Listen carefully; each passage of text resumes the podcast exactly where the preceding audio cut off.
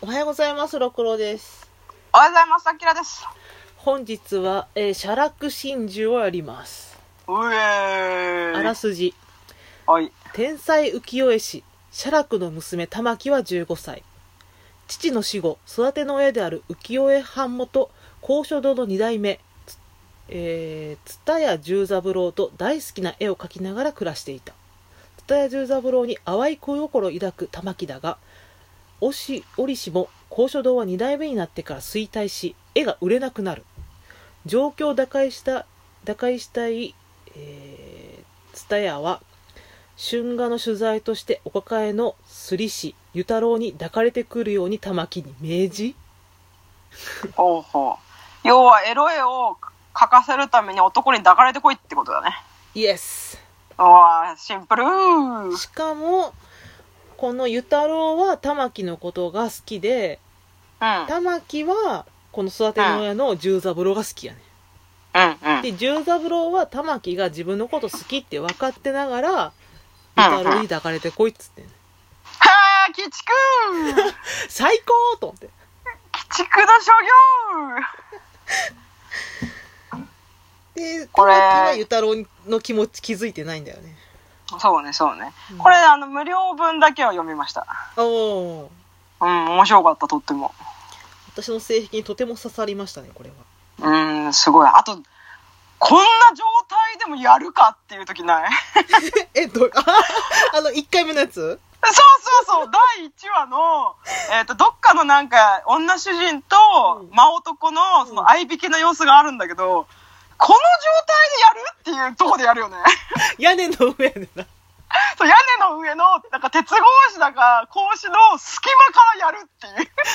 私これ見た時そこえこ笑ってまうんちゃうと思ったけど なしそう私、ここまでしてやりたいもんかいと思 った。かもその笑ってま十三郎はその玉木にその姿を見せてう。うん。実に絵になると思わんかっつってる からなならへんならへ誰んかに似てる誰かに似てるよ、この人。えええと思ってでうんあれをおかきって言って書かせんねんやで書かしたら全然その男性と関係を持ったことない玉木だから全然つまらんねんなその色っぽさがないっていうから、うんうん。でまたこの十三郎っていうのは結構年の離れたお父さんお父さん視点っていうかお父さんっぽい目線で見見てんねんな玉木のことをうん。うん。で玉木はおとっつぁんって呼んでんそれをうん。でそんな人が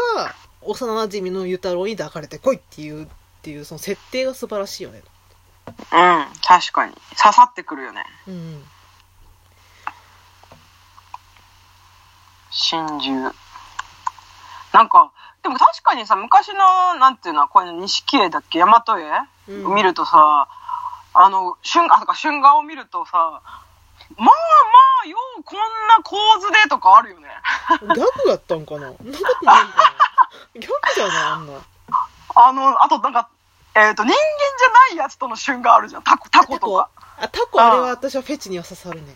ああ、あの、あれ、てか、この時代から触手フェチあったんだって思うよね。そうそう触手って素晴らしいと思うんだよねでもすごいこのバラエティ豊かな感じと、その多分他の人が書いたから負けられないみたいな感じで、こういろいろ題材を探した時に、タコいけんじゃねって思った感じ タコありだなみたいな。タコエロくないみたいな時のテンションやばいと思う、多分。よくないタコみたいな。しかもさ、タコとタコのちっちゃいタコもいいんだよね、あの中に。あ北斎か。北斎描いてんのかな、あれ。うんうんあれすごいよね。でも確かにあのモチーフ見たらさ、うんあの、そこそこ絵うまい人たちはちょっと真似して描きたくなるよね。 あ、そのね、そのネタあったか、みたいな。せやねん。で、これまた、あの、実際におおった絵師が出てくんねんや。うんうん。そこがいいんだよね。あの、現代ものからさ、昔の漫画とかに、な漫画じゃん昔の時代にトリップするやつとかって、実際に歴史におった人たちが出てくるから私は興奮したりすんねんけど。うんうんこれも、まあ、トリップもんじゃないけど実際におった歴史の人がフィクションの話に入ってくるっていうのが面白い、うんうんうん。確かにね。それはあるね。うん、出てるのは国吉とかかな歌川国吉とか、うんうん登場の仕方がいいんだよねこれがまたうん。うん。 名を明かさずに最後に名を明かすっていうところとかさ うんうん。粋だね駅だよ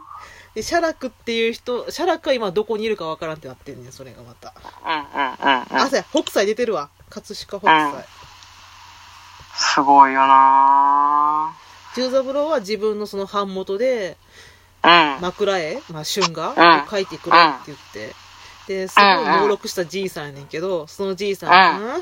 って言ってるんやけど、あうんうんうんの「話聞いてますか北斎さん」っていうね それうんが北斎だっていう 北斎さ私北斎未来人説を推したいんだけどえどういうこと、北斎ってさあの寿命がすごい長くて、うん、えっ、と90何歳で死んだんだよね確か、えー珍しいねそう、当時にしては。うんあ、違う、ごめん、8 88歳で死んでるんだけど、あの、この人さ、画号、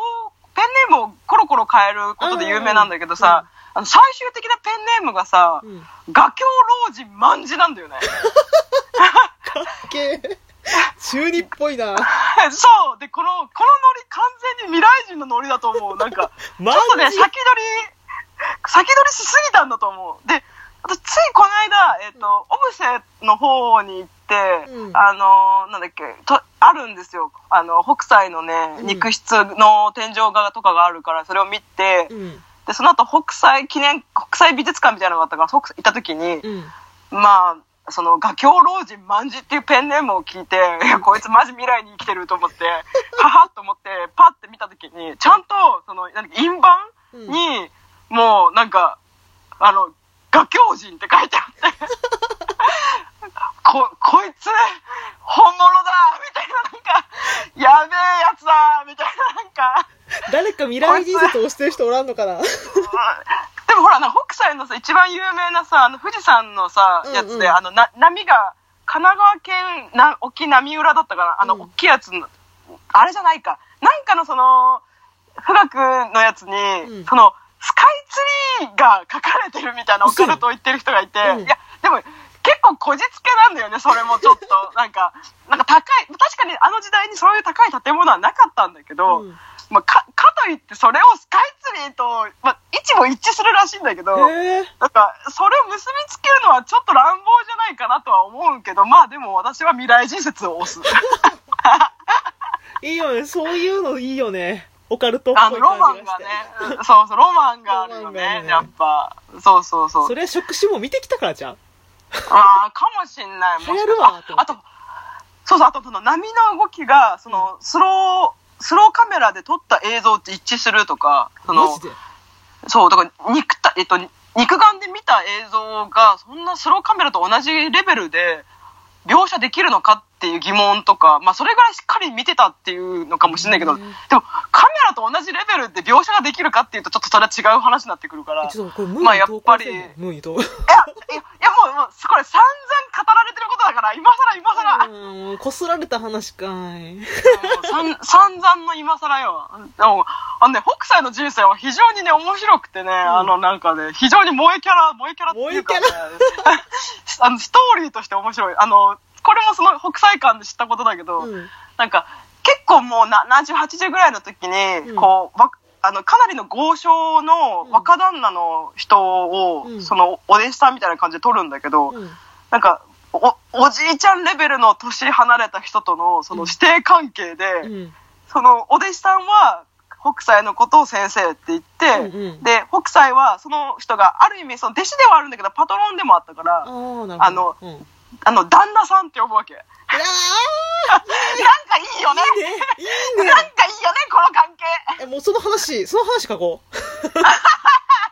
や、誰か書いてんじゃないかな、これ。いてるこ多分、うん、多分書いてんじゃないかしら。の私バットマン見てバットマンでも燃えたもんね、あの執事みたいなのとバットマンの関係に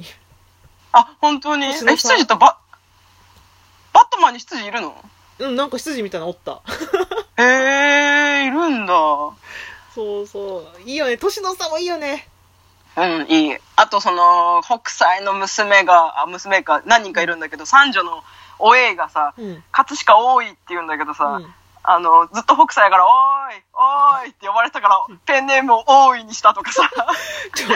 雑やなで、で、大井は一回嫁に行くんだけど、なんかあって戻って、出戻ってきちゃって、で、二人とも絵めっちゃうまいんだけど、絵しか描かなくて、うんもう家事能力が一切ないから、へーすぐ部屋がゴミだらけになって、うんで、それを片付けないで、次に引っ越すっていう。で、北斎は生涯93回引っ越ししてんのよ。すげえすごいよね、これ。だからもう、絵とかゴミとかごちゃごちゃになったら引っ越し、引っ越しって感じでもう点々としてくんだけど、まあ、そのなんかこの、自分の書いたものに対するそのなんか、いっぱい書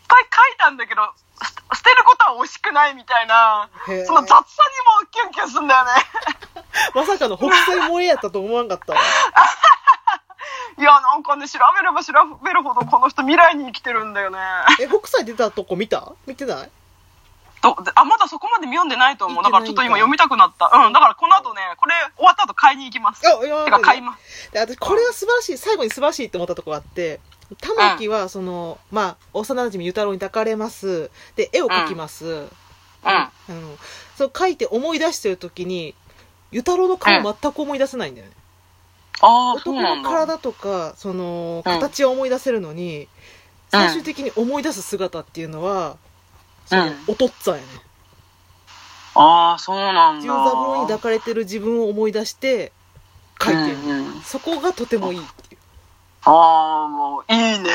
いいいでしょあ俺私の性癖にしか刺さらんかな、や、刺さるよ。めちゃくちゃ刺さるよ。うん。ね、てか、そういう人多いだろうしね、うんきっと。ここがね、良き。うん。よき。そう、とりあえず読むわ。すぐ読むわ。 15歳の少女、春画を描くです。ありがとうございました。ああ、燃えるわ。